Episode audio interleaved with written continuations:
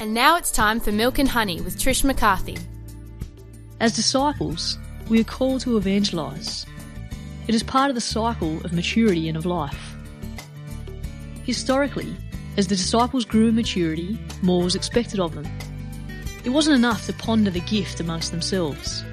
The presence of the Holy Spirit had to be made known, and this was primarily done through personal testimony, witness to the Word, and living communities. We too are invited to share what God has done in our life, to testify to the changes we've experienced with the help of the Holy Spirit. There is always a risk involved when we go out. We become vulnerable and capable of being wounded, misunderstood, rejected, the agony of calumny, or loss of relationship. However, Jesus promises that we are not alone when we act under the guidance of the Spirit. He too experienced these things when he testified to the Father's love.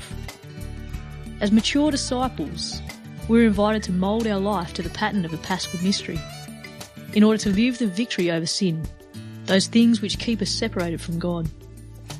My prayer for you this day is that the Spirit will reveal to you one instance of transformation that's taken place within you, giving you confidence as you share this joy with another.